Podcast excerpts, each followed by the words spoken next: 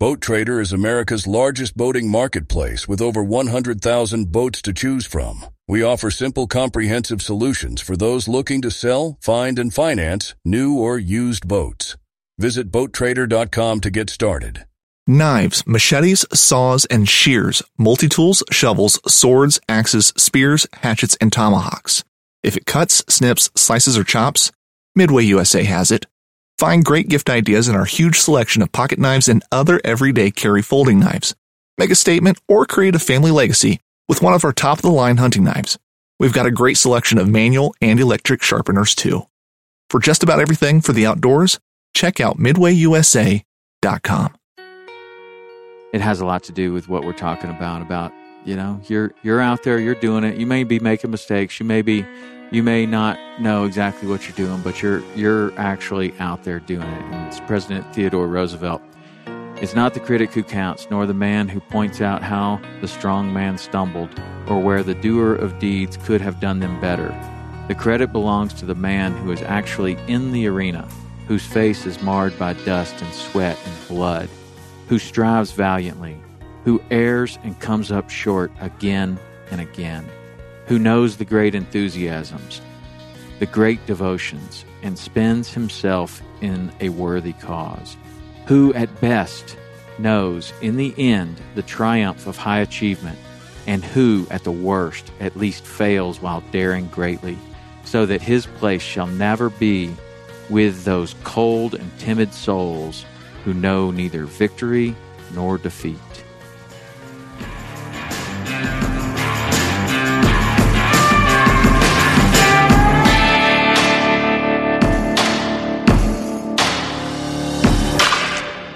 This episode is brought to you by Waypoint TV. Waypoint TV has so much going on right now. They have over 70 producers that put their content on Waypoint TV, and you can watch it all for free on pretty much any device that, that you have or have a desire to get.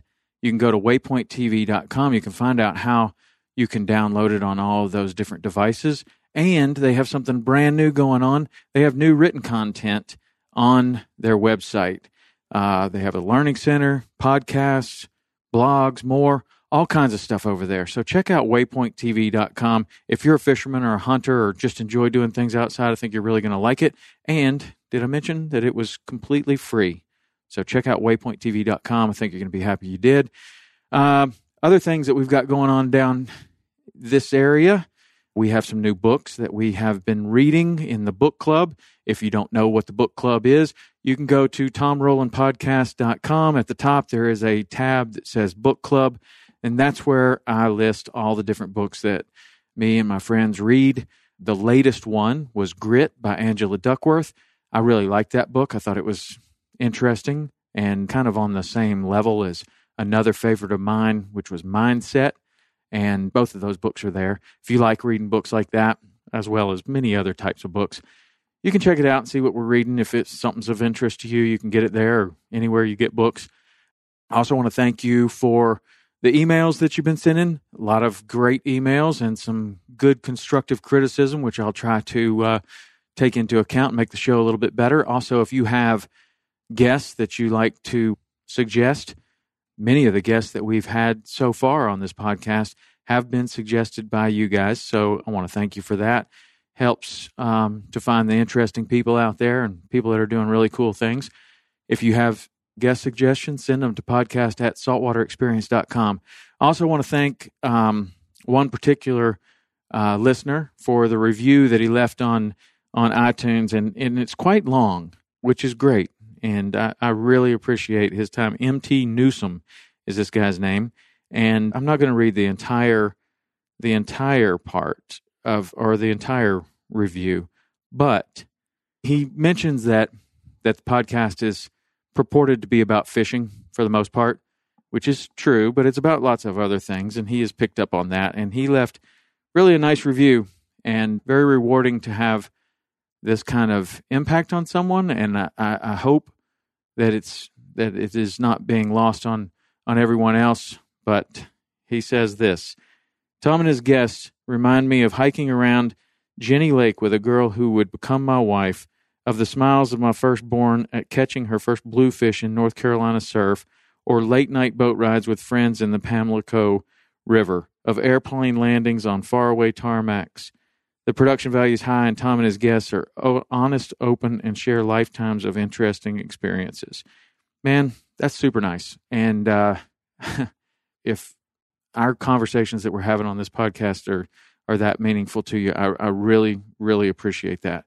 And um, so, thank you. If you have a rating and review that you could leave on iTunes, I'd appreciate that too. Okay, so I think that is pretty much the housekeeping items that we have for today. And today's podcast is going to be a very, very special one uh, because I have two of my very favorite people in the world. And th- those people are my son, Turner Rowland, who lives out in Bozeman, Montana. And he is just now finishing up his first season as an elk guide.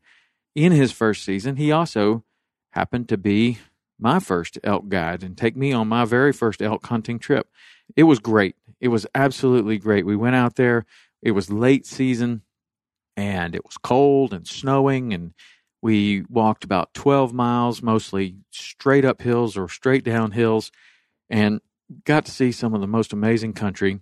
But more importantly than that, I got to witness what it looks like for your son to be just super happy just absolutely on top of the world. And for a parent, it's really all you could ask for, all I can ask for anyway. He had a dream of becoming an elk guide and he made it happen, turned it into a reality. And I got to go out there and spend some time hunting with him and just watching how he operates. It was a great day. It was an absolutely fantastic day. One of I'm super thankful for for that time that I was able to spend with him.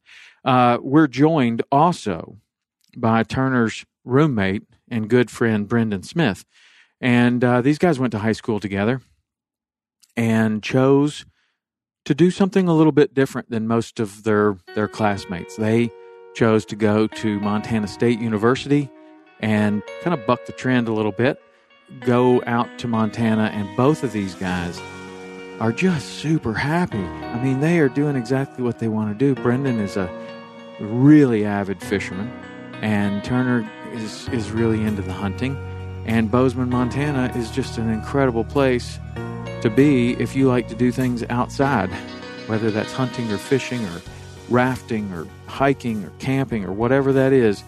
That place is paradise. And this was a great check in for to see how this decision has been going for them and how this, you know, the first couple years in Montana have been. And it's also a great time to uh, to learn about some really exciting plans that each of them have. Brendan is getting ready to, to head out on on another really big adventure, and I enjoyed hearing from him about that. So stand by for a great conversation with my son Turner Rowland and his friend Brendan Smith. All right, I'm sitting here, Bozeman, Montana, coming to you from Bozeman, Montana. Got two of my favorite people in the world sitting down here with me. One, Brendan Smith. Two, my son Turner Rowland. And um, I came out here for my first elk hunt, guided by my son. And uh, he lives with Brendan, and Brendan and Turner were good buddies in high school and then continued that friendship out into college at Montana State and uh, currently roommates living together, experiencing Montana as it should be, right? Something like that. well, Turner, you're you're coming off um, a pretty exciting, pretty exciting few months, right? Yeah, yeah. Just finished up uh, first guidance season for for elk up in uh just up a little north of us in the um in the Gallatins. Yeah. And so tell me about tell me about your first season. That was good, man. Uh, we uh packed into camp all August, so just taking loads. We're guiding in the the uh, Lee Metcalf Wilderness area, so no motorized vehicles, just just horses, and we're up there packing um, camp in. Everything has to come in, everything has to come out every uh, preseason and postseason. So we were doing that. Get to um, the first of September, which was opening day, and uh, had two weeks of interning to learn the terrain, learn how um, elk act a little differently from from where I've been hunting in the past. Um, get to know everybody in camp pretty well, and then it's uh, off to the races on your own for another four weeks of um, two weeks of bow hunting, and then another two weeks of rifle. So then they just cut you loose. Are you operating out of camp? Yeah, so we um, oh, we're about eight miles back, and uh, operating out of camp every day. Uh, it's a six day hunt, so um, six days of the week we're out there um, going out of camp and, and hunting elk every day. Wow! And what was the what was the result? The result, well, I was there for three, three elk on the ground, which I'm super proud of. So my first two weeks of interning, first week we got a uh, about a 280 inch bull, decent six by six on the ground. First week archery, and then second week archery we got a small six by six on the ground. Third week was uh, a little slow. Called a really nice, nice six by six in, and just couldn't make it happen. There's some branches in the way of the shot. He was at 31 yards, I think. Fourth week archery was pretty unproductive. but um, first week of rifle, yeah, I um, got in my first successful client all on my own. That was, uh, yeah, that was right in there in the Gallatin's uh, first week of rifle, and wow. then second second week was a little little slower. Bulls got a little wary. We saw all the cows in the world, but I think we saw four bulls that week, and they're all you know a couple miles away. Yeah. So now that you've had this first season, what are your big takeaways from from your first season of of elk hunting? Patience, patience, persistence.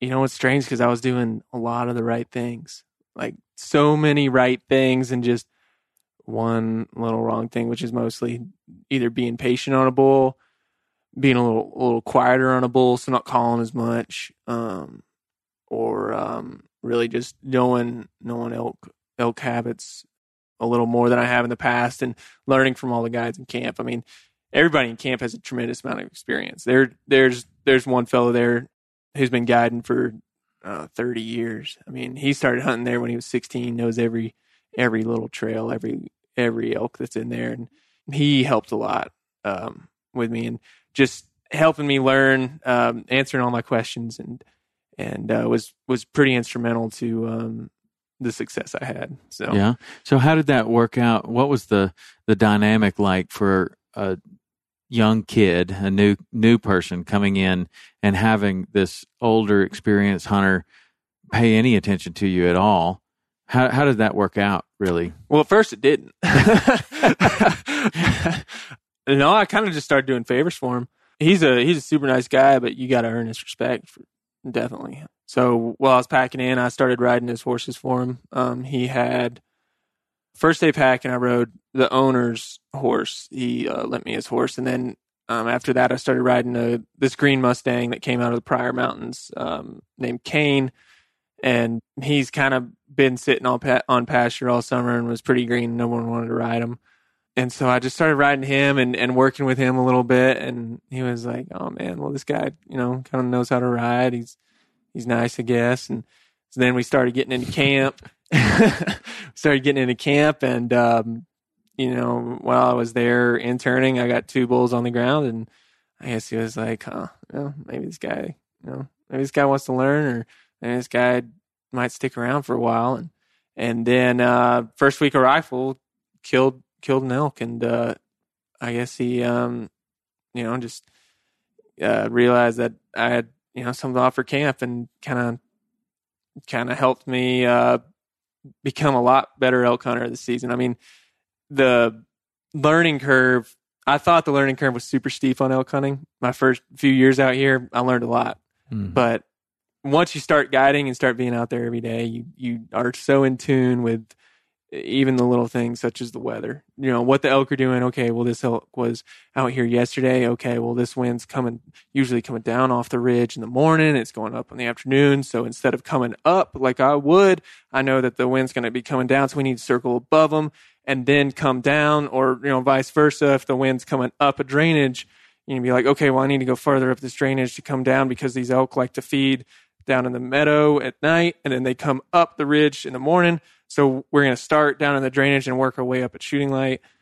Just little things like that. You're just so in tune with, and it's so fascinating to to you know live with the elk. I mean, you're living with elk. Like we we would hear elk bugle all night long while we're sitting in camp. Hmm. I mean, we I've heard stories of elk waking people up in the morning. That didn't happen this year, but they're they're everywhere, man. I mean, we go right behind camp and there be elk. Like it's it's it's pretty cool. And it's a pretty cool place, and there there are a lot of elk there, and and just observing them and living with them and waking up every morning and hearing bugles and you kind of start to recognize like different bulbs bugles and be like okay well like i think i heard that one yesterday and this is what he did. And so you're going over there and playing the wind and the thermals and you know waiting for him to switch because a lot of times there'll be a there'll be a bad wind and so you're like okay well the elk are right there but we can't get them right now because know there's a barrier or there's a cliff or something or maybe it's just thick in there and they're going to bust us. So let's wait for the thermals to switch and then they're going to come right to us. And um that's that's what happened uh it's kind of what happened first week of rifle. But um yeah i mean just being in tune with your environment your surroundings and living with the elk and then living with the bears and the wolves and there's just so many factors and so many things going into it. And then you start to overcomplicate it and then you start to oversimplify it and then there's just so many things going on and ed was the fellow's name has been guiding there 30 years and he, he you know he'd answer all my questions and make you know i'd come into camp and just seeing him hunt a little bit and and and seeing the way he talked about the area i was like man this guy this guy knows what he's doing. So even just simple questions that some people would roll their eyes out like man when do you cow call? Like you're super successful. I know when i cow call but when do you cow call? You've killed you know 30 elk Mm-hmm. so, you know, maybe I'm doing something a little wrong or not right. You know, it seems simple. You know, when do you cow call? It seems like an obvious question, but sometimes it's not. Sometimes these answers are a little hidden, or maybe there's one situation where where you can ask them a super simple simple question and he can give you a super simple answer, but when you're in that situation, you're like, oh man, well, this is what I've di- done, and the elk haven't, the elk didn't come in, Mhm. so maybe I'll try this, and then sure as shit, here comes the elk. You're like, man, this guy knows what he's talking about. Yeah. Well, I think it's I think it's pretty mature of you to realize that you can't just go stomping into a new place and have the older, more experienced people, you know, expect that they're going to help you out. I think that that's um, pretty pretty wise, really, to to think, okay, well, I'm going to need to be doing whatever kind of work I can. I'm going to take all the dirty work, all the dirty jobs, and really start to develop a little bit of respect, and then just keep your eyes open and your mouth shut for the most part. And that's the way it worked in fishing, and it's interesting that it worked in in elk hunting. But you you guys are both doing things that are a little bit off, a little different than than a lot of the people that you um, graduated from high school with, and just kind of interested in how how that worked for for both of you. How you know? Let's back it up a little bit to first of all, I want to go into into how how you made this elk hunting guide operation happen because this has been a dream of yours for a long time. And even though I'm in the outdoor space and I, I know a lot of people, I don't really know anybody in the elk hunting world necessarily. And so I couldn't, eh, I, I didn't help you get this job. So how did that happen that, that you find this opportunity or you create this opportunity for yourself or if somebody else was thinking about doing something like that, what does it look like? Well, I guess those are two kind of separate questions. I'm gonna, I'm gonna tackle the first one, the how I got into it. It really started from an extremely early age. I, you know, 12. I think I killed my first deer with with granddad. You know, just a little four point buck, Michigan four point. So a, a two point in Montana Mm-hmm. had you know it has four points. From there, I just kind of started to started to like kind of look around, and I was like, man, that's the coolest thing I've ever done. I say coolest thing I've ever done. There are a lot of coolest things I've ever done. you know, we you know when I was growing up, we you'd pick me up from school and go catch tarpons. Like that's that's one of the coolest things I've ever done. But uh, I start kind of started to explore, and then we got into turkey hunting, and I killed my first turkey with you, and then I killed two more, and with you. um, Turner that does all the killing. in that same year, and I think I saw my first elk hunting video that next year, and just immediately I was like, "Man, that looks something I'd like to do." And I saw another elk hunting video, and I was like, you, like where is this? And I, and then I was looking at where it was, and it's in the mountains, and and I was like, man, that's I'm gonna do that. I kind of set my mind to it, and I remember I probably from when I was 13, I was like, Dad, let's go elk hunting, let's go elk hunting, let's go elk hunting. You're like, well, when you can carry a 50 mile pack, 50 pound pack for eight miles, well, then we'll go elk hunting. I was like, okay, well, I don't know, I don't know about that.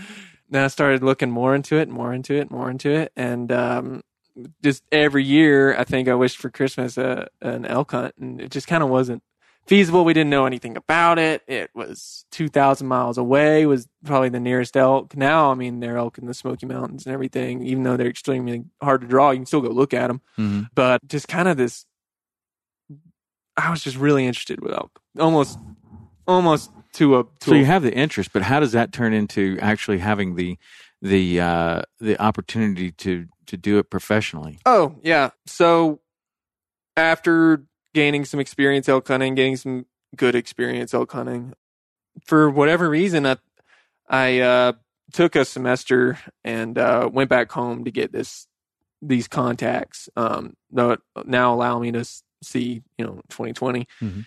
Just wanted some time at home at a really very stable, I guess would be the right word, environment where not a lot's going on. You can kind of get used to these contacts because they're it's basically a hard piece of plastic you're putting in your eye. Like it's not an activity that I would describe as fun. So I just wanted a, a really relaxed atmosphere, and I was going to school back in Chattanooga.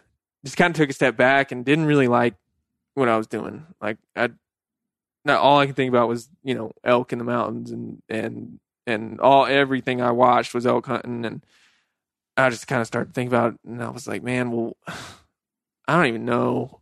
I don't even know if I'm gonna get to go elk hunting this fall. Like I might be back in Chattanooga. And, like the deepest sense of like disappointment overcame me to the to to the point where I was like, man, I'm just gonna guide. Like I'm gonna go out there and this this is what I'm gonna do. Like I I just can't think about anything else. I can't function without doing this. So I'm gonna go and I'm gonna guide. And, and I came up to you and I was like, Dad, I think I'm gonna do this. And you're like, okay, well, how are you gonna do it? I was like, I don't know. you know, I don't I don't know where to start. How did you start? And you're like, well, you know, I started with this guide school, and so I started looking at guide schools. I was like, I don't know if that's what I want to do. There wasn't really any. I couldn't find any good information on and like to find a reputable guide school. I found a couple that I was a little interested in, but it didn't really appeal to me that much. And so I came back to you again, and I was like, man, I don't know about this guide school. Like, you think there's any way that I can just do it? You're like, well, I got this advice, you know, one time that that that said to write a letter a week. You know, I can't remember the exact story, but I started getting in contact, you know, as technology advanced, you know, I wanted to take advantage of that. So I, I got into contact with one outfitter or day, actually, whether that be uh, like phone call, email, um, or handwritten letter. I just started calling them up everything from Arizona, Colorado, New Mexico, Idaho, Utah, Montana, Wyoming, even Alberta. I was Mhm. I was calling everybody. No one really gave me the time of day because who wants to hire a guide that doesn't have any guiding experience?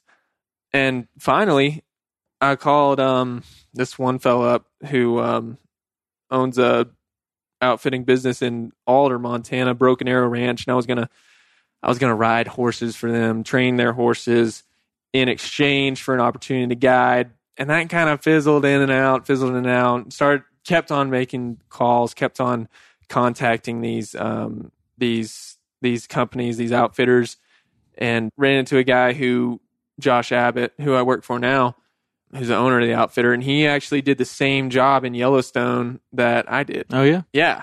He he worked as a wrangler in Yellowstone. He actually worked in Canyon Lodge, one of the two locations. Mhm. Now I worked in the other one, Roosevelt Lodge. And so did like so did another guy and like four other elk guides that he knows. And so he was like, "Oh, you worked at Roosevelt? Oh yeah, yeah, I know that. Do you know this person, this person?" I was like, "Yeah, I know them." Okay, well, do you know this person, this person? I know them too. and then just by strange coincidence, one of the guys that graduated from the high school that me and Brendan went to was a guide for Sage Peak Outfitters. And so we kind of got to talking, and I was like, well, I'd really like to guide this fall. And it's like, okay, well, we're actually looking for a guide, but you know, I want to make sure he's a you know a good elk hunter and can you know uh, give good customer service and make sure his clients are all taken care of. And so he calls Creighton. He's like, "Hey man, do you know anything about this guy?" He goes, "Yeah, actually, I do. You know, we have a bunch of mutual friends in common. You know, he I don't really know anything about his his his hunting, but um, let me give a, another call to a friend who knows him a lot better." And so, just through the process of like recommendations and the process of bugging the stew out of him, I got the opportunity to to guide elk. Hmm. Yeah, that's that's cool. That's and and what I like about that is that there's persistence, but it it certainly didn't happen in the on the first try. And that that advice that was given to me was from Michael Pollock. This is before the internet. And I asked him one time, I was like, what do you do? You know, I was asking him kind of similar thing, like like give me some help here. How do you how do you grow your business? How do you do these, you know, create more business and everything? He said, well, I, I write a letter a week. And I was like, really, a letter a week? Like who who do you write them to? Like, I don't know. I just make sure that I write a letter a week. Trying to dig in a little deeper. I'm like, who who would you possibly write a letter a week to? He's like, you know, reps for tackle companies, tackle companies, my clients, anybody, you know? And so the beauty of that is that a letter a week is not too much. But where the real magic comes is when you decide that you're going to do that and you you you come up to a week and you've already written your old clients letters and you've already written all the tackle reps that you know letters and you've already written the tackle companies that you know letters and you have literally have no one to write a letter to. And so you're racking your brain of if I, have got to write a letter so who am i going to write it to I don't know. And you just keep racking your brain and racking your brain. And maybe, maybe this week you write it to the editor of a magazine and you're like, you know, I really, I really like the articles in your magazines and I write some articles. Maybe I could submit one one day. And you just expect to get nothing back from, and you get nothing back from 90% of these. But if you just keep doing that, and today, like you can easily write an email a day like whatever you wanted to do, you could write an email a day very easily. It's so easy to get somebody's contact information on the internet now. You write that letter a day or an email a day, and you'll get something back from 1%, maybe 10%. 10% would be great. But eventually you you create this opportunity to make something happen. I think that's super cool. And man, what a what an incredible opportunity. I mean, we had a really great time. I mean, we're coming out extremely late season now, I guess. It's pretty late season. I mean, they're done with the rut. They're, you know, bulls are bacheloring up in their batch and grouping up in their bachelor right. groups, and cows well, are. I didn't really expect anything other than I just wanted to spend some time with you. I wanted to see what you were kind of doing, and I mean, the whole introduction, your entire introduction to this place that's out this window right here, Bozeman, Yellowstone, Jackson area was basically to come out here and go hiking. And that's what we did. You know, as a family, we would just come out and go hiking. And, you know, you're in this incredibly beautiful area. And, you know, we've hiked to some really cool stuff. And that's kind of what elk hunting, late season elk hunting was like. Like we went to a place, we got on a trailhead, we started walking on public land. Then, then we go veer off trail and you're, you're following and all these tracks and, then we're mostly, we hiked 11.8 miles. Most of that was straight up or straight down. and I just thought it was super cool, man. I mean, I see how people get really, really into it. Yeah. Uh, so, so I want to hear, I want to hear like your preconceived notions of what elk hunting would be like and then what you think of afterwards. Well, I didn't, I didn't really have any preconceived notions because the only thing that I know about elk hunting is that you can get some people get really really close to them like elk hunting archery hunting i mean for for elk. And so i realized that this is a different season and we're going to be doing different things but i really you know i've been in the outdoors most of my life and and certainly have spent a tremendous amount of time fishing and guiding and managing people's expectations as a professional guide. So i try not to have any expectations. My expectation is that I'm going to be able to spend the day with my son and we're going to have a great time no matter what happens. I mean, we could have a survival situation and it's going to be a great day. Well, I mean, you packed for it. yeah. Well, you told me it was negative five I'm coming straight from Key West, and uh, I'm deciding that uh, negative five. I brought like 300 pounds of clothes, but I, you told me what to get, and I got the right stuff, and it was it was great. And if anything, I was too hot. You know, because I mean, it is it is incredibly physically active, and fitness is is paramount in everything that you're doing in this type of hunting.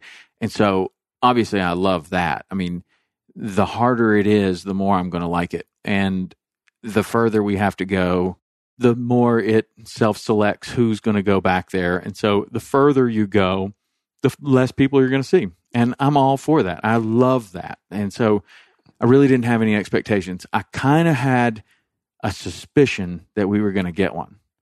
I really did. I, I really thought we're going to get one. And I was already planning on packing it out.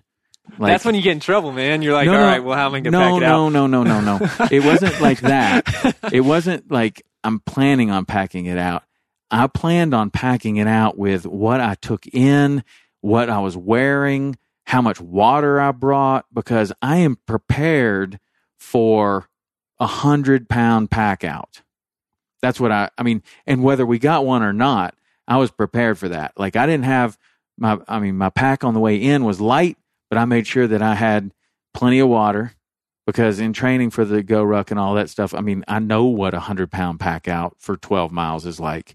It was with sand and not with a, with an elk leg, but you got to drink a lot of water. I mean, you don't just, you don't just carry a hundred pounds on your back and go, you know, 10 miles and not carry a lot of water. So I was prepared for all of these things. I didn't really fully expect that it was going to happen, but it wouldn't have surprised me if it did. But it also wouldn't Well, have I mean, surprised me if it didn't. Based on the amount of tracks we saw, I mean, Oh, there are tracks everywhere, everywhere. man. And we were just, I think we were just a couple days too late. Yeah. You know, with their migratory patterns. and Well, we saw but- plenty of deer, and then we saw lots of tracks, and that was that was what was really cool. You know, I had this. I kept thinking all day long, like we're doing this, um, we're doing this this this elk hunting, and we're in a, a public land area, but we're late season, so there is a a foot. I mean, it, it's not an and probably, exaggeration you know, to say probably a eight inches of snow on Okay, the ground. so eight inches of snow, and then the day that we're out there, it is snowing hard. When we an hour after we start, it starts to snow. Then it starts to snow harder, basically every hour that we're out there, which was the entire day. And by the end, you know, we we had an accumulation of it, at least three or four inches while we were out there. yeah, I'd say so. So what what I, I I was fascinated with the tracks and how we were looking at the tracks and how we could tell that the tracks weren't today and how you could see deer tracks that definitely were today really fresh. Mhm. and you could see your boot track and you could see how everything was was different. And then you could come back across where we had where we had walked and you notice how your boot track is now filling up with snow. And so then you compare that to the animal tracks and you're like okay well that's at least a day old. And without knowing a lot about it. But i kept having this thought and i was like wow this is incredible because if we came up here three weeks ago when there was no snow everything looks perfect and we know that this is a place that elk like to be and we know that this is a place that a lot of elk have been killed in the past. This is a great area.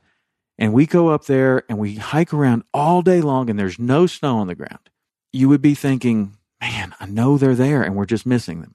I don't know, man. But- I've been in a lot of situations where I'm like, man, I don't know if there are any elk well, here. well, right, but but when there's snow on the ground and it's covering everywhere, there's no missing it. There's no mistaking it. Like we could look across a half a mile across or even further with the binoculars and you could see the tracks going up the hill. Yeah, we were talking about that and be like, man, I wonder how many animals pass Right, through there. You know, right. this this mountain range is X amount of years old. Right. You know, And and that was so cool. And I kept having this thought. I was like, how much different would flats fishing be if fish left tracks? Like like if you could see and you can in the Bahamas, like you remember when we went to the Bahamas and I was showing you those little horseshoe shaped things? Yeah, I'm like, yeah. Look, this is where bonefish have been feeding through here. Okay, for whatever reason, the bottom structure in the Bahamas allows for that way more than the bottom structure in the Keys. I don't know if it's just harder or what, but you go in the Bahamas and you can clearly see where a hundred bonefish have gone through and they leave almost what looks like an elk track on the on the sand. And you can go through there and you can tell that's very fresh. Like they are just a hundred yards abo- in front of us somehow, or that's like yesterday or whatever. We don't see that in the Keys like they see it in the Bahamas, but that's a place where you go, this looks like there should be bonefish here. There should be bonefish here. And you pull around and then you look at these tracks that they that they're leaving where they have been feeding and you're like, yeah, I knew there were bonefish here. I knew they would be here. And they may not be here exactly when we're here, but this is an area that they like. And I kept looking at all these tracks that we were seeing, going, man, this is really cool because you can come up here and you have immediate validation of, okay, I think they're going to be elk here. Sure enough, there were a lot of elk here. We may have missed them by a day, but then you start, you know, over the years, I'm sure you'll start to to get better and better at honing in when they're going to be there and when they're not going to be there and when too late, when it's too late, when's not. And you know, that's going to be the the time as you start to get better and better. You know, you just kind of look at an area or whatever and you just probably eventually after doing it for 20 years or whatever, you just know, eh, should have been there last week probably. Now we're going to move over to this other drainage and that's probably where they're well, that's be. what we did. Yeah. You know, I, we were looking at the elk tracks and they were heading down. I'm like, man, they're headed down. They're not in the flats out because we can. We were in a spot, it's very famous elk hunting spot, very widely known, and you can kind of see down on the flats. And so we were glassing the flats, and there weren't any elk there. So Right. it's like they're obviously still in the mountains. That's what I like so much better about the western hunting than the eastern hunting is the is the opportunity to get on one of those places where you can see this big vista and just like what we you know what I kind of think was your your introduction to this type of hunting was us in quotes hunting animals in Yellowstone by just pulling out on the on the pullouts and everybody getting out with their binoculars and seeing who can see what like that was our game Yeah. that was our we saw game that we crazy played stuff like that, man. We saw that one grizzly bear uh, running downhill, chasing, chasing that elk calf. We Mhm. saw uh, pack of coyotes uh, actually getting elk calf. All these had, all, man, we have some Mhm. crazy about elk I calves. know Remember, and then I'm lucky I ever went elk hunting again, man. Because remember that time in uh, in I think it was Mammoth Hot Springs where I got attacked by that kill elk. you didn't really get I did get attacked by a kill elk, man. I thought I was gonna die that day. you, I told you not to go out that ba- that I didn't the back know an door. elk was gonna attack me. Well, I, I was told you. I mean, we're in the park. There's a lot of things out there. It's the first thing in the morning, and so Turner goes out the door and he he starts screaming. And he's on one side of the car, and there's a, a, a mother elk on the other side of the car. And Turner goes one way, and the elk goes that way, and then he goes the other way, and the elk goes that way. So there's this car in between the two of them. I was like, what is all that noise? And I open the back door.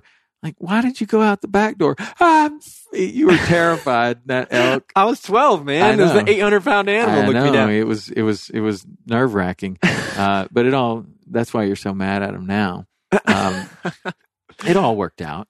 Well, you were just over there. You were no help at all. You were just laughing at me. Well, I mean, I I shoot it away.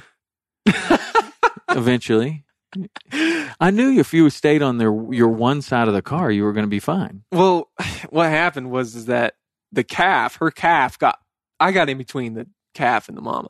Hmm. And then her calf stayed behind me. And then eventually the calf went back to the mom. And there was this like Subaru behind, you know, in between me and this elk that wanted to trample me. And I say I got attacked because, man, it happened. There was a, yeah, well, it happened to me.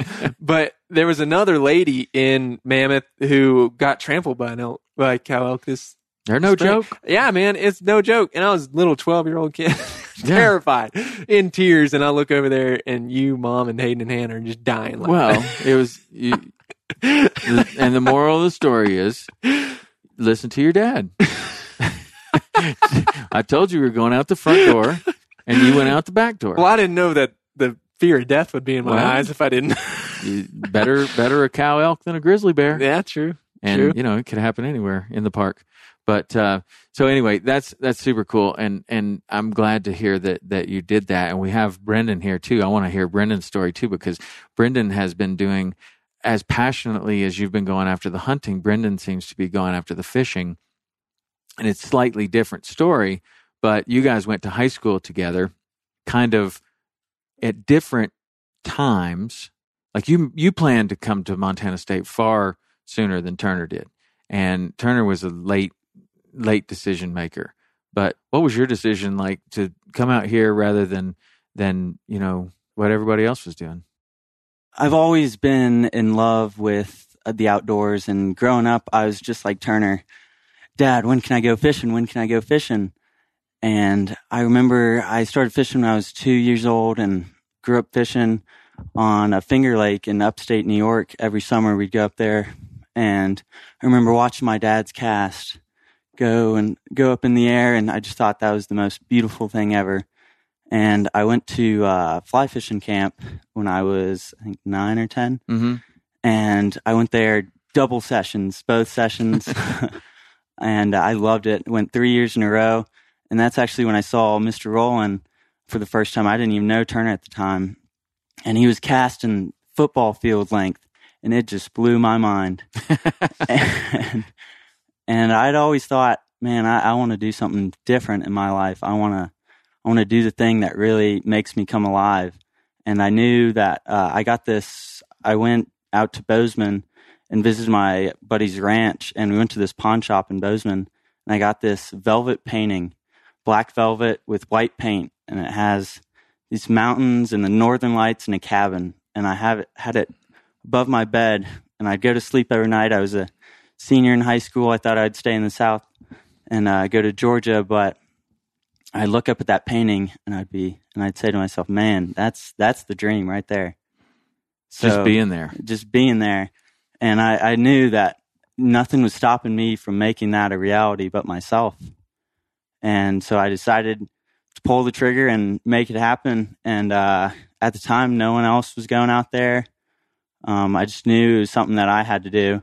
So when you're when you're thinking about that, I mean, the Rocky Mountains are a big place, and there's there's Colorado, and there's even you know Southern Rockies, Utah kind of area, and then you have two different schools in Montana. Like, what what drew you to to Montana State? So I toured both Montana and Montana State.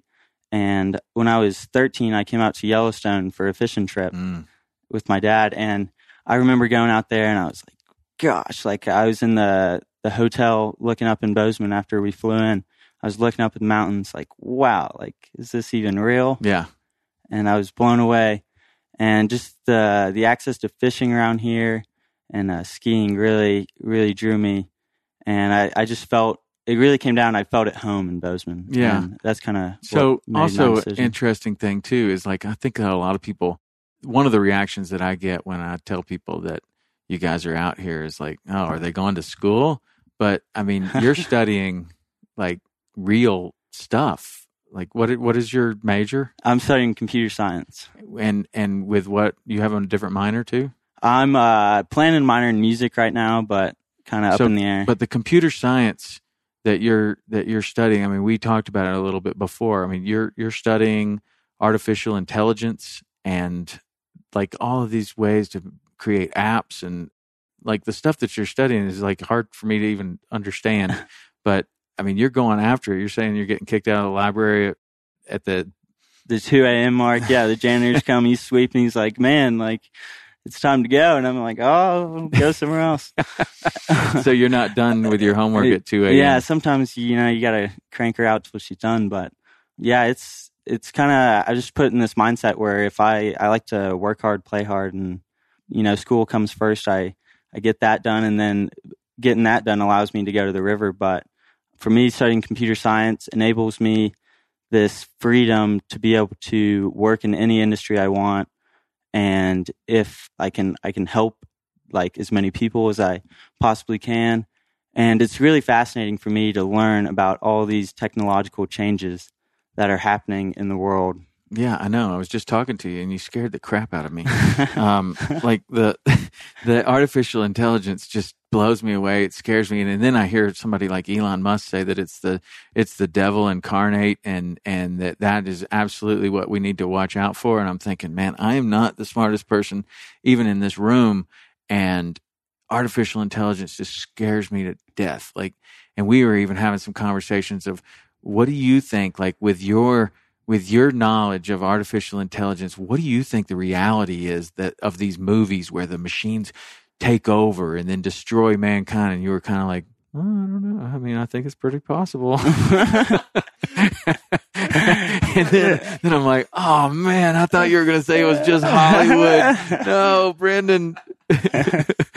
so is it possible? I mean, it, who's to say? But right now, I think that's that's a really far far away where they have that full control. But we're at a very like golden age where we're at that turning point of where uh, we're giving all these machines the ability to teach themselves, and that's a very vital time. In that process, we need to really focus on the ethics of what we are coding these machines to do and how they think and so that's a pretty big statement that we need to look at the ethics of that. So when you're studying this in a, in a, in a college environment and university setting, is that coming into the class at all? I mean, we have had ethics class, but honestly, I think it should be focused on more. The power that people, these professors are teaching their students is, is pretty substantial and it needs to be used for good and it needs to be used to help people. A lot of people think like, oh, the artificial intelligence are going to take our jobs, and but really, if you look over the timeline of history, industrial revolution, it may have taken out uh, some jobs, but it also promotes and excels jobs that we can even imagine. Right, right. I mean, as simple as as uh, you know, twelve years ago, there wasn't such a thing as a social media manager. Like I mean, and that's a very, very simple little mm-hmm. little example for what you're talking about. But there'll be entire industries that we don't even have a clue. I mean, we couldn't even possibly forecast out mm-hmm. that there will be these entire industries. I mean, who would have forecasted that there would be an entire industry around Fortnite? Or, I mean, I mean, you know, I mean, that's not even that long ago. And now, like, it's crazy. I mean, but I don't know. When you said when we were having the conversation about could machines take over, and what really scared me about what you said is is you're like, yeah, machines just you know you you build this machine to figure out what the problem is and and how we can reduce traffic. And well the real problem is that there's too many people so just reduce the number of people and how do we do that? We just shut the grid down and everybody dies and there's no more traffic. And that was it's like be careful what you be careful the goal you set mm-hmm, for exactly. for these machines because they are they don't they don't have there's not like no the yeah there's no moral compass to what they're doing and it's like they just have a goal mm-hmm. right, that you've set for them. Reduce traffic. And they're like okay well the easiest way to do that is less people how do we kill the people the fastest? so I don't know if that's if that's reality or whatever, but that just kind of scared the yeah, and that that's me. a pretty extreme example, I think. But uh, like as how far I do as, things, Brendan. Yeah, I mean it's it's real, and it's just people need to when they're coding these things, they need to be always keep in mind the the consequences and the parameters that they are setting and the data sets they're using, because um, that all comes into play and uh, once once it gets to that point where you're not really sure why the machine is doing something, that's when it gets into this gray area. Mm. That wow. And then what do you do? Unplug it. I mean, yeah. I turn it off and turn it back on. That's how I fix everything. but what if it won't let you? Like all of a sudden the power button doesn't work and it just keeps going. We had this we had this uh, movie when I was a kid and it was called War Games and it seems like this would be a perfect time to reboot this. So this is like the second movie this week that I've thought would be the perfect time to, you to talking reboot about a it. little Back to the Future yeah, talk? Back to the Future. yeah, we're gonna have The Rock's gonna be Biff. we we're still gonna, haven't figured out who Marty McFly is gonna be. Who's Zac Efron. Zac Efron. Yeah, yeah Zac, Zac Efron's gonna be Marty McFly. He's going to have to lay off the weights a little bit though, because Marty. I mean, he could probably take out Biff. But we've got we've got the Rock as Biff. We've got Jack Black uh, with his Jack, hair dyed gray mm-hmm. as Doc. And spiked got, up with some grease. Yeah, we've got um, oh the girlfriend. You oh, had yeah. one, the New Zealand Natalie Rosser. Yeah, okay. that's that's Brendan's future chick right there. I'll take your advice on that one. anyway, so now now that's the reboot. But we had this movie called War Games that was that was all about this machine that could could simulate war, and then you would try to win, and uh, it got out of control, and it it just kept going uh, and wouldn't stop, and um, so they had to stop it. Seems like that would be a perfect reboot. War Games. Anybody in Hollywood listening? I I, I, I'll buy a ticket. and we got to have The Rock and Jack Black and somebody else is in there. Bradley Cooper. Oh yeah, that's. I mean, everybody will buy a ticket for a Bradley Cooper movie, right? He's funny, usually. I don't know about The Star Is Born.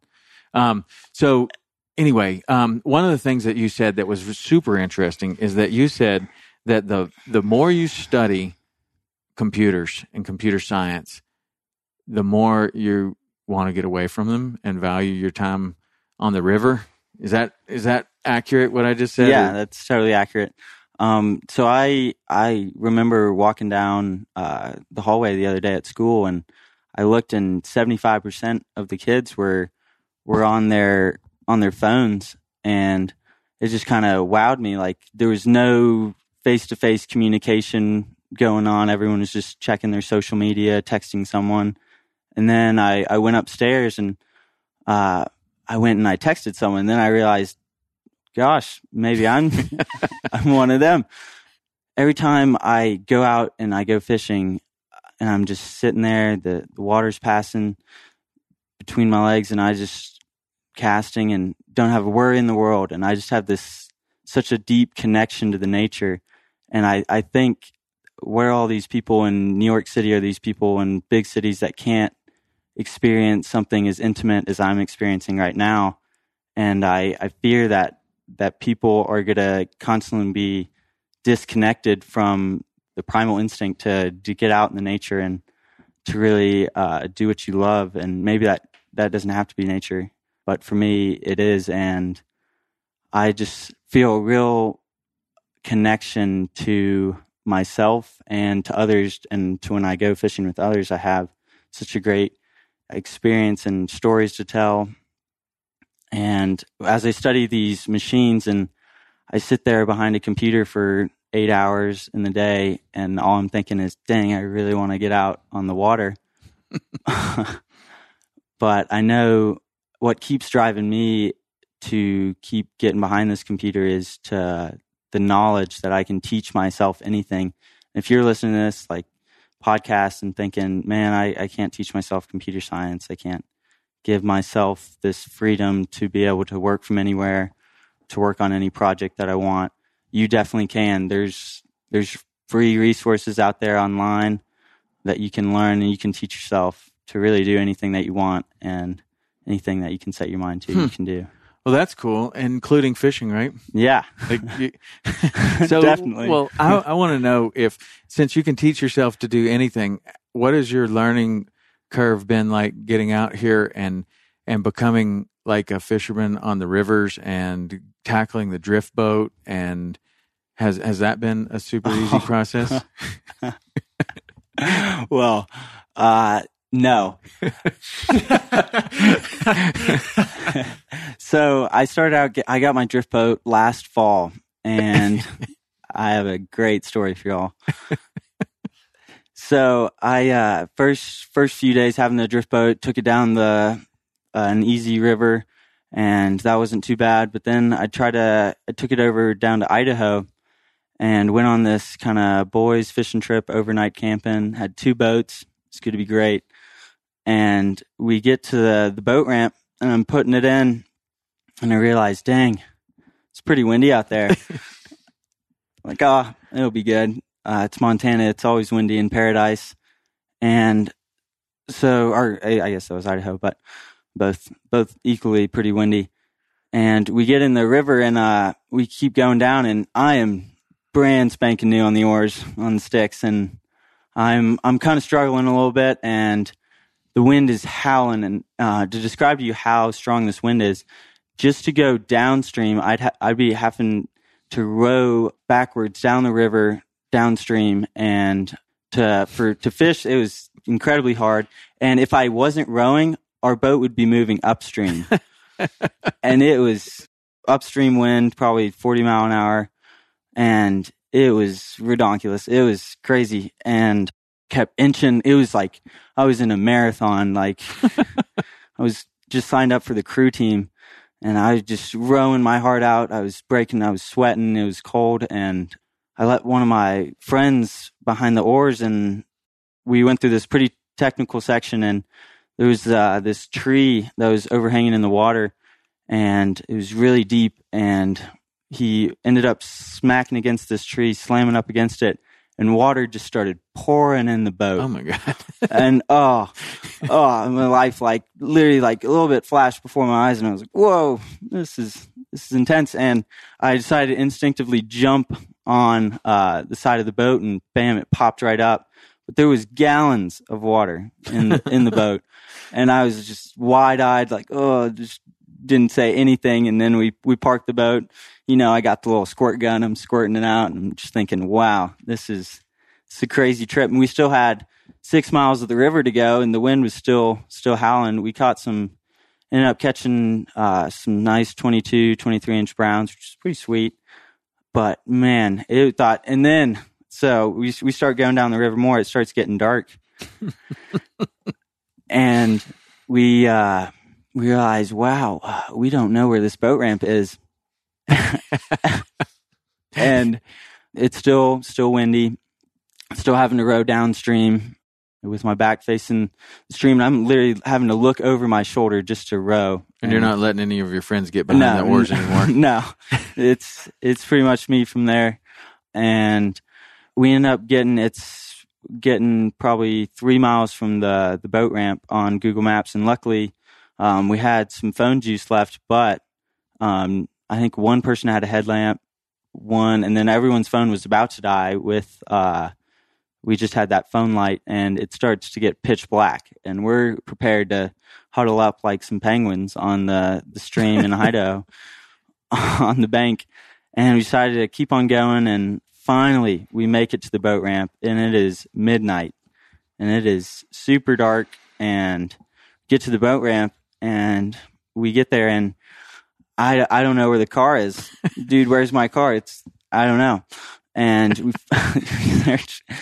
uh, 30 minutes around the boat ramp, finally find it. Thank God. And then what you know, the keys not not there. It's oh, all locked. No. Yep.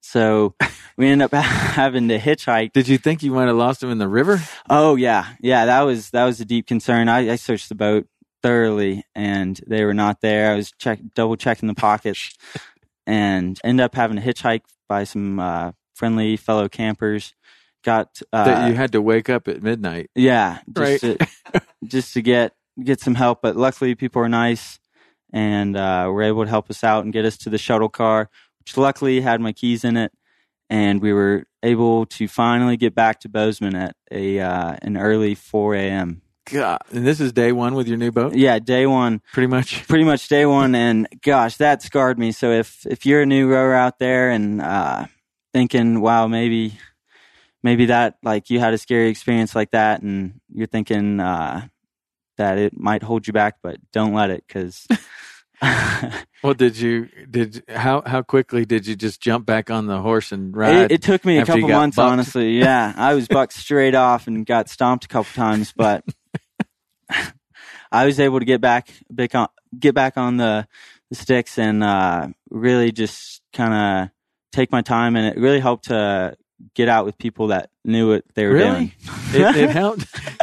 that's funny because it seems like that's pretty much the case in, in every walk mm-hmm. of life. That if you can actually go with somebody that knows what they're doing, mm-hmm. you cut the learning curve and possible death curve. Mm-hmm. Uh, but I mean, they, these rivers around here are no joke, man. And and and then you have you have situations to where um, I mean hypothermia is is real and you know if you go out there and you get wet and the wind's blowing now it's dark and and you're you get yourself in a situation to where you're going to have to spend the night out there and you didn't think of, you just thought this was going to be you know little three hour river trip and bring your sunscreen and mm-hmm. nobody brings a jacket i mean the rocky mountains basically you guys have been out here plenty to to know, but I mean, the first couple of weeks you're out here, maybe you don't realize that everywhere you go should be carrying water and a jacket because the weather changes super fast. And if you're going to take a little little day hike up one of these hills over here, that could turn out bad. I mean, you you really need to be prepared around here because when it changes, it changes fast, and the river can go even even quicker because you can get wet And when you get wet and that wind's blowing, that is bad news, man, as you know. But but you got wet yesterday, right? oh yeah. So I went I went fishing yesterday and uh I woke up at five o'clock in the morning, went to some hot yoga. It was great. If you haven't done that, go do it. It's a great way to start off the day. And so after that, I was walking walking to hot yoga, and I noticed it was it was pretty warm. It was forty five, around forty five degrees. And that's in late November, mid November. hmm And I was like, the fish got to be moving. And so I'm doing, you know, I'm doing the Warrior two, and I'm like, wow, this the fishing's gonna be really good after this. And uh, sure enough, I get to the river. I call, or I call my buddy, and he meets me, and we go. And uh, I haven't even ca- cast yet, and I'm we're going up to this uh, one hole, and we decide uh, it's too fast to cross, so we go up to the next hole. I go in, and I'm my buddy's fishing in the hole below. I'm going to the top hole. I'm going across the river, and as I'm going, I look down at the rapids, and I think to myself, "Man, it would be tragic to fall into these rapids." And it's no longer 47 degrees, right? No, it is. It is a 35 degrees, uh, like lightly sprinkling, about to snow. The weather forecast it's it's supposed to change into snow in a couple hours, and before you know it, right as I had that thought, couple steps, I lose my footing on one step, trying to slam my feet down. And next thing you know, I'm, my head's under the water, and I'm I'm floating down in the river like a bug. And I'm uh, I didn't I wasn't really panicking, but gosh, it sure did wake me up. And Water's I, cold. yeah, the November, water isn't it? it's a little chilly. And so I'm uh I'm like swinging my arms, like trying to get get to the shore, but the river keeps taking me and taking me, and I'm looking down at my buddy, and I see him, and he's fishing, and he's like, he's got the widest eyes, like, oh man, I'm about to be spit out right into his fishing hole, but then uh the river decides to give me grace, and I go out and get in, over in this eddy, and I get out on on the shore, and you know, I've seen some survival shows and think I need to start taking off these clothes. So I take off my jacket, wring it out, and I could fill half a bucket with how much water I had. I decide, you know what, I'm I'm here, and I'm gonna do some fishing. My buddy's like, "Oh, do you wanna you wanna head home?" And I'm like, "I'm good. Let's get it." So And- you didn't fill your waders up. No, no, I had a wading belt, and that was that taught me I almost always have a wading belt, and now I will always, always, always have a wading belt because Mhm. you will, you never know when you're going to fall, and be sure to have that thing tight because uh, nearly almost no water got on under. Yeah, well, is- you know, there's there's a lot of different kinds of waders, and the ones that you were probably wearing are the more fly fishing style, where you have the stocking foot wader with the boots on the outside, and the boots have laces, hmm and they're tight, and you walk a lot in these boots, so they're like a high top tennis shoe or even even a boot that is that is tight. So if you fill those waders up, it's not like you're kicking those out like a pair of boot foot waders that that your your foot just kind of slides into, and you fill those up, and you could pretty easily just kick them, kick your feet out of those, and swim out of the waders. But that this is a different deal altogether because you have you have tied yourself into the waders. So without a wading belt, that's a bad situation. And I saw a guy go down like that when I was guiding, and uh, he just thought he could walk across the river, and it got deeper and deeper. And then he kind of thought, well, I guess I guess he was thinking, well, I'm already over this far. It's surely it's going to get shallower very Mhm. soon, and he could walk across. It was just a little side channel. But I'm making lunch for the clients, and I'm like, oh man, this guy's going down. And sure enough, he went down and uh, he did not have a wading belt on, and hit he he he got tumbled in the current. And uh, luckily, I saw him and did what that my outfitter that taught me how to guide was like. You always keep your people upstream. So like if you're making lunch down here, you tell them to go upstream, not downstream, because if they're downstream from you, they get they fall and they get swept down current. There's not a lot you can do. But this one, I I watched him and he was way upstream and I made a beeline for him and like actually jumped off the bank and ran over there and swam some and picked him up and uh, he wa he had the fear of God in his eyes. He thought he was he was down because the waders are getting full Mhm. of water and they're pulling pulling you down. So that wading belt, man, good good move there. But You've always got some kind of story where you're getting wet or cold or Uh-huh. something. And then, so the end of that story is I, I ended up going up and fishing and caught a nice brown, which was just such a big relief. And uh, I ended up catching a cutthroat in a stream that there almost never, Wow. never catch I've heard a lot about that, the cutthroat in, in these different places that people haven't found them before.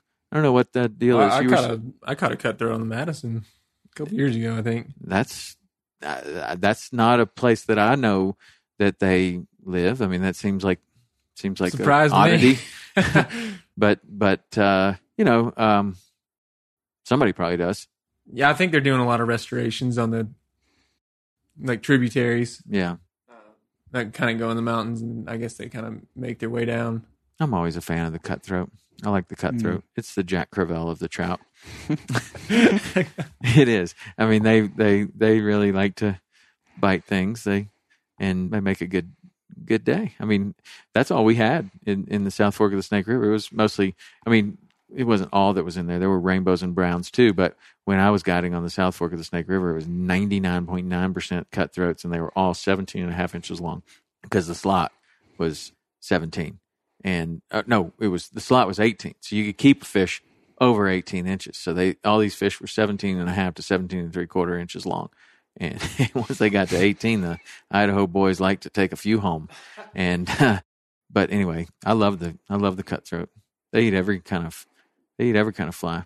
So Brendan, you got a you got what's your plans for for now? What do you had what what's ahead in your immediate future? So I am, next semester, I am off to New Zealand.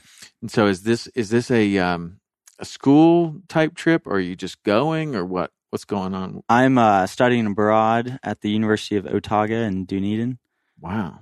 and it's going to be amazing. Do they have computers there? They do, they do. I actually talked to a fishing guide over the phone um, for 45 minutes. He get great guy, uh, great guy. I believe his name's Casey, and he told me about computer science program. Both of his uh, sons are studying computer science, and gave me the the details about the fishing in Dunedin compared to Christchurch, and that's kind of where the two places I was trying to decide between.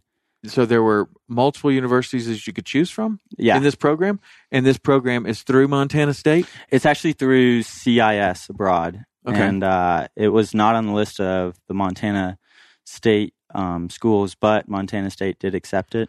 So is this the kind of deal? Um, I remember looking into something like this before, and you pay Montana State tuition. You pay tuition to Montana State, and so whatever that tuition costs, then now you go on this this program. Is that how it works? So traditionally, that is how it works. But through this program in particular, uh, I pay them, and then my uh, credits, I just have to get them approved, and they'll, they'll all Do you transfer get them to- approved before or after yeah, you take the classes? before you take the classes. That's a good move. Uh-huh. What do you mean nothing transfers? Oh well, I had a good time.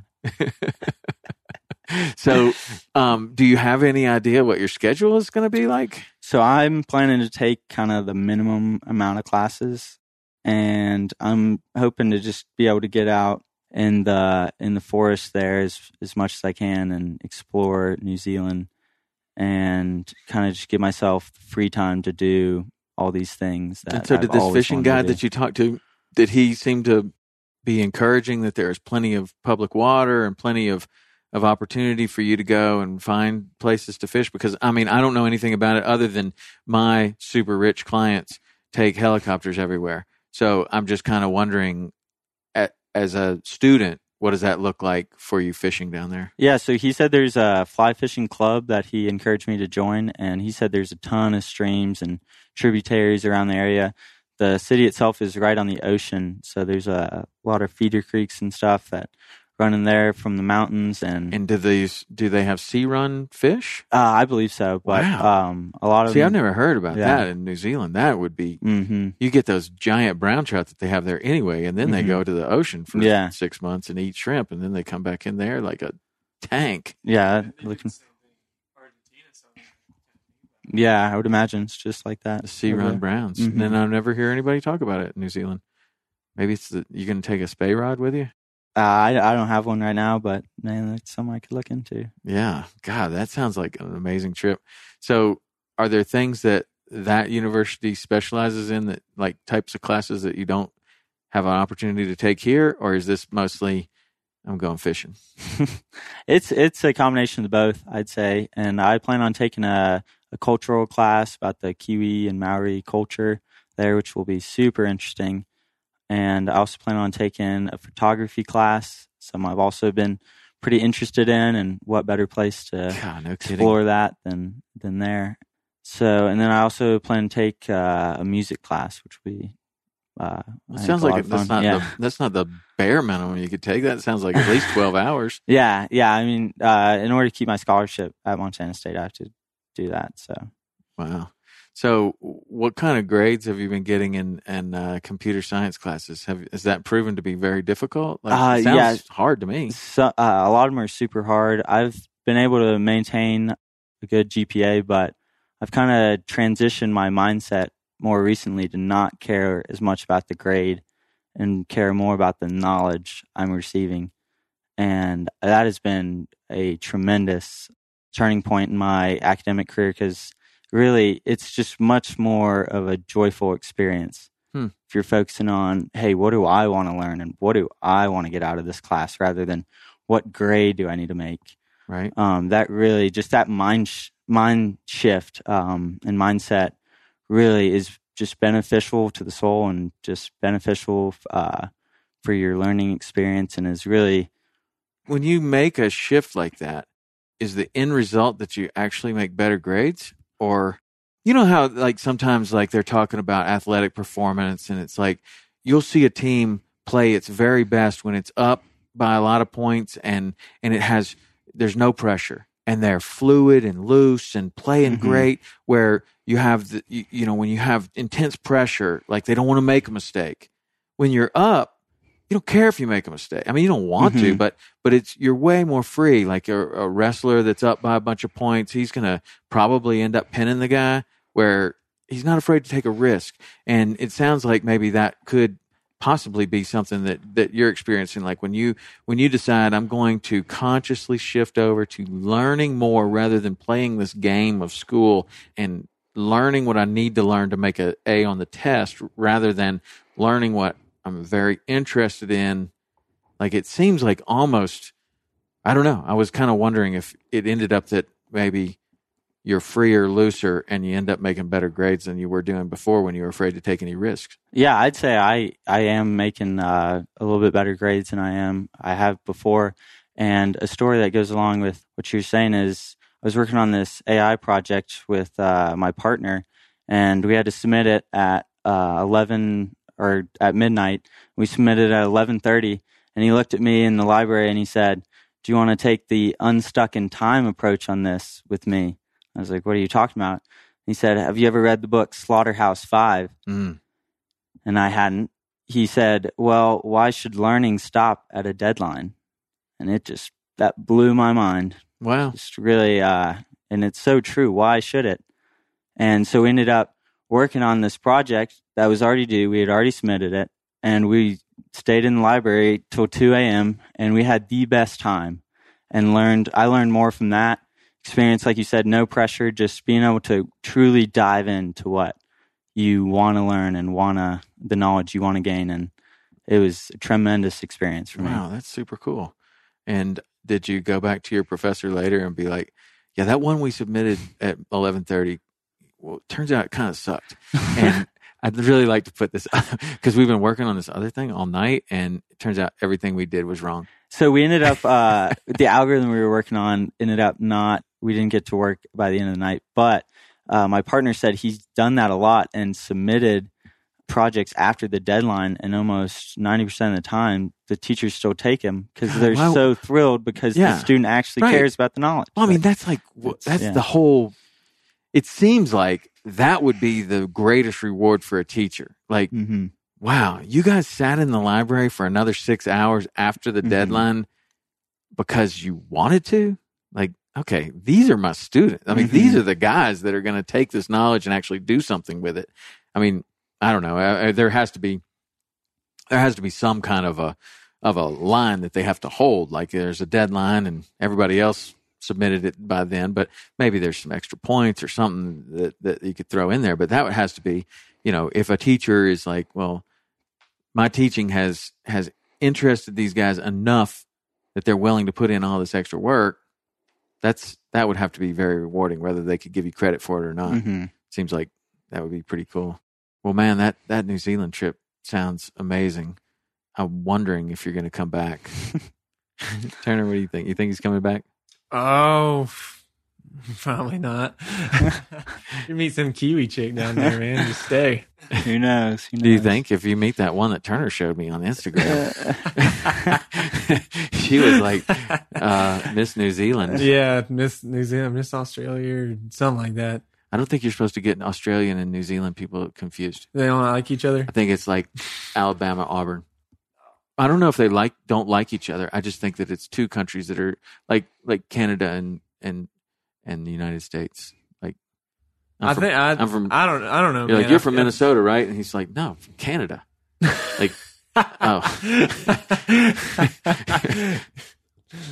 I don't know. I I don't know, man.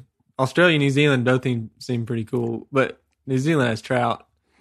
Australia's got Australia's some good fishing, man. trout. You went you- down to around that Barrier Reef area and man. caught few world records, didn't you? I tell you, well, uh, yeah, that's where I caught my first world record ever. Uh, queenfish. It got pulled in by that groper. Yeah, that's Where somewhere. Hayden made That's that, somewhere uh, hidden deep John on the Cena. internet. Uh, you can find me getting pulled in by by a Queensland groper, literally yanked in the water uh, as I was hand feeding these things that look like uh, Goliath grouper. It they they are the- they're they're the the Australian version of the Goliath grouper, and they're just as big. And I was feeding them these fish that, and I had a really good grip on the tail of this one. and this fish came out from under the bottom of the boat, and next thing I know, I was in the water. And uh, it's it's on the internet. Somebody can find it, but it's pretty funny.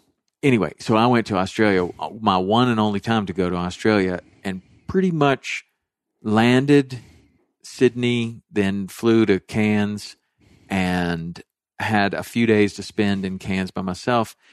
And pretty much almost immediately, I was kind of like, I could live here. this place is awesome. There's only a few places, there's a few places in the world that I've gotten that type of feeling.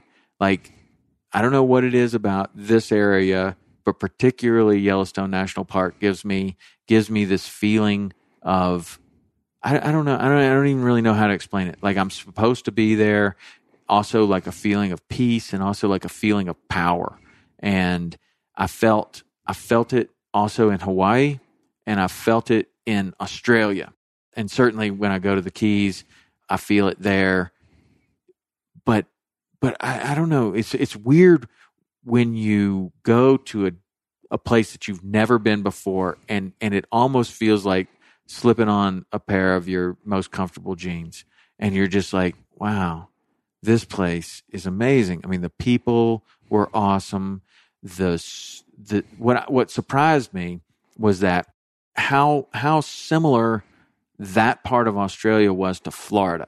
And it's almost like florida turned upside down and so the further north you go the the closer to the equator you're getting. So the further north you go in Australia, the warmer it's getting, all the way to the to the peninsula, which is just like Florida and eventually the Florida Keys, that hangs off the north, and they call it the Carpentaria Peninsula. And then there's the Bay of Carpentaria, and that's where we fished up there. But from Cairns to there was kind of like driving from Orlando to the Keys in the way that the vegetation changed and and then as you went further you got closer to the mangroves and then it's full on mangroves. And then basically you would see all of this vegetation there that was eerily similar to what we have in the keys but slightly different. And i also found that the keys uh, i mean that the that the fish we were fishing for there it was the same kind of thing. It was like they had permit but they were a little different.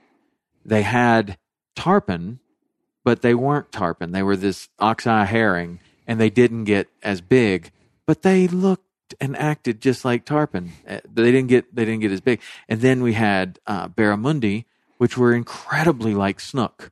And then there were like all these jack species, and then there was this queenfish, which looked exactly like our leather jacket, which you're very familiar with because it put three. it, it, it Turner got poked by a leather jacket when he was I got smacked. he was a very young boy, and it seems as it's very traumatic to him right now. But it did. They have these three dorsal fin spines, and I'll never forget this. Like somebody, Hayden or somebody, pulls in this little yellow jack, which doesn't get more than a foot long in the keys, but it has these three nasty spines that stick forward like this. And when they're when they're in in you Stressful know, situation. stressful situations, they poke them out like this. So this thing comes flying over and hits Turner right in the leg.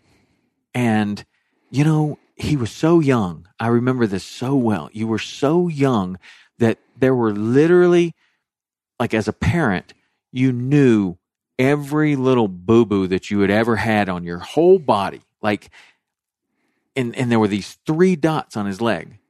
And his body was like perfect. There were no, he had not been cut, not very many bug bites, not very many, like, not very many bruises, not very many skin knees yet. I mean, he was really young, right? And you like you as a parent, you're just holding this perfect baby and you're changing the diaper and everything, and you just it's just perfect. And then it grows up to somebody that can walk around and still hasn't really fallen down and skinned the knee yet. And so I just remember these three dots that this thing left on you for years they were there. And it was it was like, oh, there's where the leather jacket hit him right in the leg. so anyway, this leather jacket has a cousin in in uh, in Australia that's called the queenfish, and you might get a chance. To, I'm sure they have them in New Zealand too. They're very common, like Jack mm, Crevalle, mm. and that was the first world record that I ever caught, and also the first world record that Dottie Ballantyne ever caught. That went on to get over hundred world records, and it was this experience of this this Australian uh, fishing trip, which was just it's just the most awesome place. And I bet that you're going to go to New Zealand and feel the same thing. Like, wow, I could live here. Mm-hmm. In fact, I'm going to. That's cool, man. That queenfish is cool fish. I got to catch one of those um, when we were over in Christmas. Oh yeah, Island. yeah, That was a. I didn't think, right after I broke off that big bonefish, man. Yeah, That- that that still was gets to something me. that I didn't. I didn't know. I didn't know Queenfish lived in Christmas Island uh, because the first trip that I, I've been there twice, once with you and once on another trip, we didn't catch any other species but bonefish and trevally. The first time I went there, and then when we went there, we caught trevally? all kinds of stuff. The first time, yeah. How many did you catch? Well, Because we had a hard time catching a trevally, Well, man. yeah. So there's catching a trevally, and then there's catching the one that you want to catch, which is like the 60 pounder that is just the giant trevally, the big. We we had a couple shots, and they're as black as that backpack over white sand, and and there's giant, and I have never done that. Hayden got one to eat, didn't he? Um, I think he got one. I I'm I might be. It might have been someone else in the in that camp. Yeah. Well- someone got a real big one to eat and didn't yeah, catch it. Yeah, and and even on that trip, I caught some smaller ones. You know, some that are like you know small Jack Crevalles and horse-eye jacks and stuff like that, and eh, fine, nice, but but it wasn't the one we were after. I saw way more the first time, but the first time that I went there, I got to fish with one of the most um, famous guides from Christmas Island that we didn't get a chance to meet or or fish with this time, and his Moana, and Moana, that's his specialty, big big. Uh, GTs, and he has a he has a uh, the first time that we went there, he had a a boat, and very few of the guides, if any, I think he might have been the only one that had his own personal boat, and it was a small little crazy looking little boat. It it was made by Hobie, I remember that, and it had twin like ten horsepower motors on it, twin motors. Yeah, 10 And- horsepower? Yeah, twin tens, and it was just. Or maybe they could have been twin. around the flats been on twin- that, man. it could have been twin 25s but i mean small motors twins and this little this little kind of molded boat that was hobie but i guarantee i'll tell you what man he could take that thing into places that nobody else could go and he was extremely successful at catching those fish and uh, it was it was really cool we didn't have that same opportunity in christmas island this year but we we did have some We amazing did good. We did. We we got in that one flat that was ankle deep, and we looked over and uh, uh, hundreds of bonefish tailing. Yeah. that was cool. yeah. Well, the thing I, I mean, I'd like to go to Christmas Island again uh, because there's, I mean, I'm sure that there are countless other places in the world like this. I don't know where they are. This is the only place that I know in the world that you can literally walk 15 miles and stay in bonefish all day. We did it. We didn't walk 15, but we walked what- all day. Well, double, double digits. It was all day, and we started out in in ankle deep water, and just just basically walked as the tide came in. We just kind of walked on the you know a little higher on the flat and stayed in the same depth of water where we were with this wave of bonefish that was that was trying to get on the highest part of the flat. You Sounds like Christmas. Oh my god, it was incredible. You could just walk this as as far as you want. And there were the the first time I ever went there, and I believe that it was there this time, but there was a map. You could see where you could connect this big flat to this flat over here, and then you could walk over here, and then you connect this flat to this flat, so the boat could drop you off here and go around, and you could actually walk the interior of this island if you knew what you were doing, and you could kind of stay in the shallower water. You could just walk it forever and i don't i don't know. I love fishing out of a boat but there is nothing like the the feeling of just getting out there with a backpack and just just walking Man, it's and- similar to hunting. yeah It's so similar so. to hunting. It's so similar to to I, I mean probably mule deer hunting. You know, because Yeah. you're you're you're just looking at them and you're just walking along waiting to see one, and then you finally see it, and you got to be careful about how loud you are. You got to be careful about your profile. You got to make Oh, a good absolutely. cast. It's, I mean, it's the closest thing to hunting that I've done. Yeah, I know, and I, I, I think there's a big draw. There's a big draw to flats fishing from hunters. I mean, I see a lot of people that that I fish with are are avid hunters, and there is the same feelings get stirred up. Like, you know, I hope he doesn't see me. Yeah. I can't move. Um, and then like, and then there is the there is certainly just like archery hunting or whatever. You are in this position of being being full draw, and you're going to pull that trigger, and that's going to be it. And you're you're making that cast, and you're going to make you're going to let it go. You're going to let it fly, and it is going to land hopefully in front of the fish, not on them. And if it does, you know, maybe there's a hundred of them there sometimes, and it's this giant explosion, and it literally a giant explosion. When they when when you scare the one, you scare them all, and eh, you know, same kind of thing. It's like it's like is now the time to let it go? Is now the time to let it go? You know, just even when you're shooting targets with archery, it's like okay, you know, is everything lined up? Am I am I doing everything like you know in a in a zen type way that it's exactly like the last time I shot? So that this one is going exactly where I want it to go, or you know, is my is my draw hand you know not not in exactly the right place, or am I uncomfortable, or have I been holding this too long, or you know, what is it? And I get that same feeling from from you know a fly cast, and then you know at the time of is is this one the time to let it go, and then maybe maybe now they come you you don't let it go, and now they come a little too close, and now you've messed it all up. but I mean, I love that. I love that uh, situation.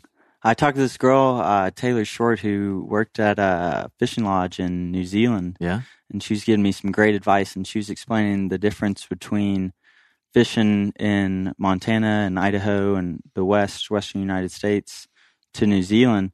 And she said it's completely different ball game out there. You have to. You're mostly sight fishing, almost 90, 95% of the time you're sight fishing, and you're probably not going to catch one if you don't see one. And so you're hiking along these beautiful in this jungly region with this pristine colored water and you're you're searching for these fish and once you finally finally see one uh, you better get ready because it's about to be on your your heart starts pumping and you you have to sneak up to them hope you're wearing some type of camouflage clothing and she said even if you knock a pebble in the water they're mm. gone if Yeah. you line them they're gone If yeah, you- I can imagine, man. Those those things. It's been explained to me very similar like that. on on the long days when we're not catching anything on the flats. And my people that go to Argentina or go to New Zealand, they they tell me about their trip because there's nothing else to do because they're not catching any fish. But I, it has been explained to me like that that you you go until you find a fish and then then you fish for it. But my that's my favorite type of trout fishing. I mean, I you know you drift in a hopper down the bank, uh, you know, while you're in a drift boat, it's pretty nice and everything. But my favorite place ever to fish is um is Flat Creek in the National Elk Refuge in right outside of Jackson, and, and that's what you do there. I mean, you're going to have almost no success just standing up, walking down through there, throwing throwing flies out into that river. But if you if you you know watch this long 200 yard stretch and and you don't it's not immediate. You might watch it for 15 minutes and then all of a sudden you see this this head come out from under the bank and then go back in. And then you sneak up there on your hands and knees and then then set up for what you think is going to be the best cast and then just start working your through the flies in your box. And then sometimes you go through basically every fly in your box and come back to the first one. I mean, that's my favorite kind of fishing. It wasn't Hayden's favorite kind of fishing. Hey, that poor kid. Well, I think he would have liked it then, but I took Hayden to the south to the to the Flat Creek, and um, On the worst day. no, I mean it depends on how you look at it. I thought it was the best day. Well, for I don't think he really grasped what was going on. All he knew is that he was cold and wet, and I don't think he was catching any fish. No, no, no, no. We hadn't even started trying to catch fish yet. Um, we were still looking for them, and uh, and then a, a giant hailstorm came through. Right, a summer, a summer Wyoming hailstorm where it starts to rain, and then you're like, "Ow, wow, what was that?" And then here comes, "Oh, oh, oh, ow, oh, shit!" And then it's like golf balls flying out of the out of the well, not quite golf balls, more like marbles. Mm-hmm. And man, they were just pelting the crap out of us. And I think I had a cowboy hat on, which was doing it was like a hard hat compared to Hayden, who had like a baseball cap on, and he got he didn't like it. Man, I got I got caught. He would like it now, but he didn't like it then. I got caught six times this summer in in fishing while uh, it was hailing, and I caught a few while it was hailing. It was Really? yeah, That's a good way to break a rod. I think. yeah, I mean, you're going fast through there, and Yeah. then marbles are falling from the sky. yeah. Oh, I was huddling up in some trees. Yeah, some- it's crazy though in the yeah. summertime when you look down at the bottom of your boat and it's all full of ice. Mhm. That- That's when you know it's been a good one. those are some those are some big dipping dots. Yeah. Yeah. Yeah, that's what it's like. But I don't know, man. I I, I gotta say, boys, you guys um very proud of both of you. I mean, you really have bucked the trend. You did something completely different.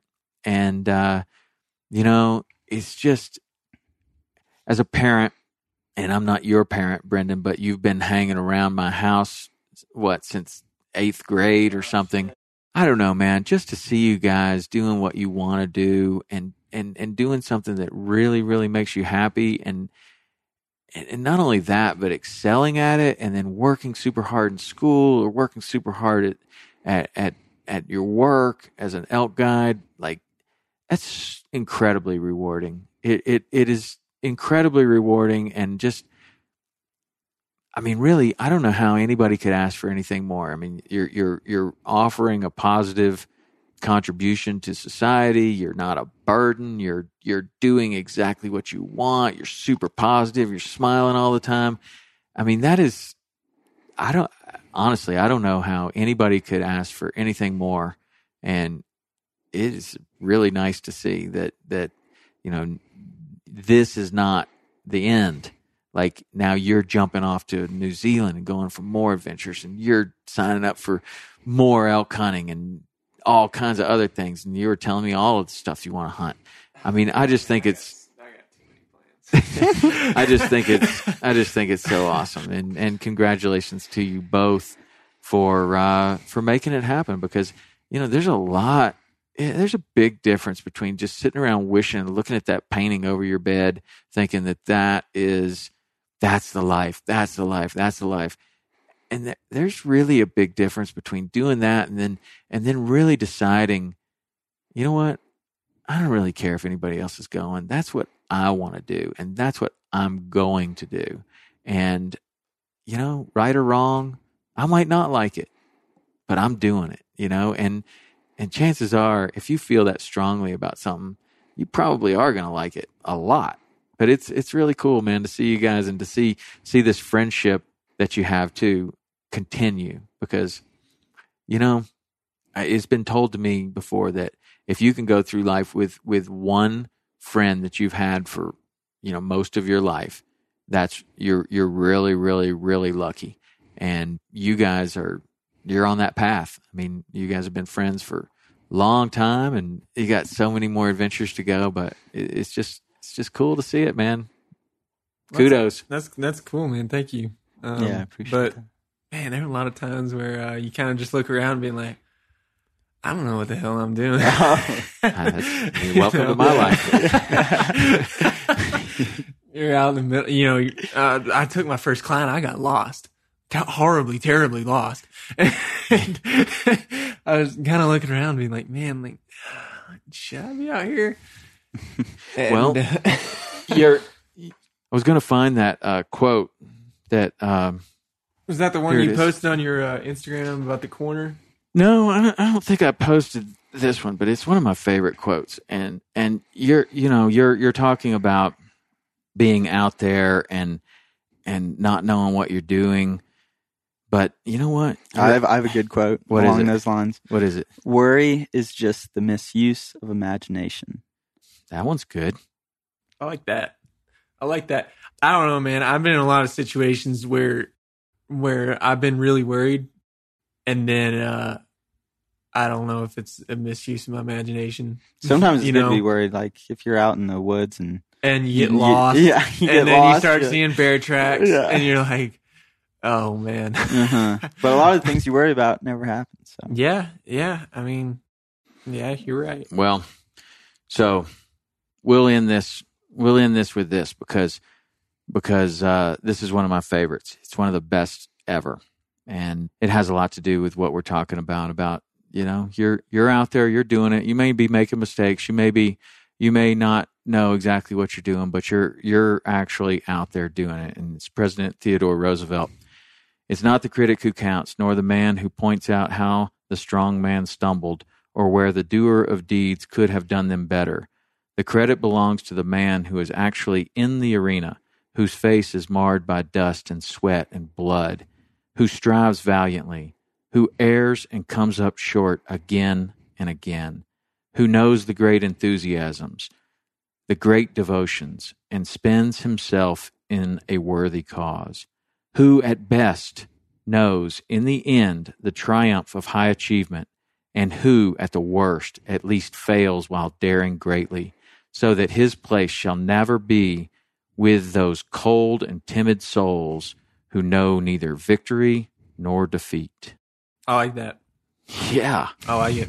it's one of the greatest quotes of all time, I think. it and, and That's really, the uh, man in the arena. the man it? in the Yep. arena. And uh, you boys are in the arena. You're doing it. And, um, you know, proud of you both. So we'll end it there. All right. thank you. Thanks, Thanks for, for doing it. on. All right, boys. Until next week. Oh, well, tell us uh, how do people find you? Oh, uh, well, I have no social media All right. Off the grid, man. off the grid. So if you want to email me, email me at bas9829 at gmail.com. That sounds computer generated. and then what if people Me? want to follow you? Oh, I got Instagram. I think it's Turner Turner Rowland one. I think Sage Peak Outfitters. If you want to book an elk hunt, we're pretty uh we're pretty booked for the next few years, but um we can work work something out. Uh, we're just hunting together. But Okay. And uh, I worked at the tackle shop on the Madison River in Montana uh, last summer and could be there uh, maybe next summer if I don't stay in New Zealand. So, Jump in and say uh, hi. yeah. All right. We'll see you in Ennis. Man. Thanks to our friends at Waypoint TV for all the support of the podcast. Go to waypointtv.com, check it out. Send us some emails. Uh, let me know what you're thinking about the show. Let me know what guests you want to see.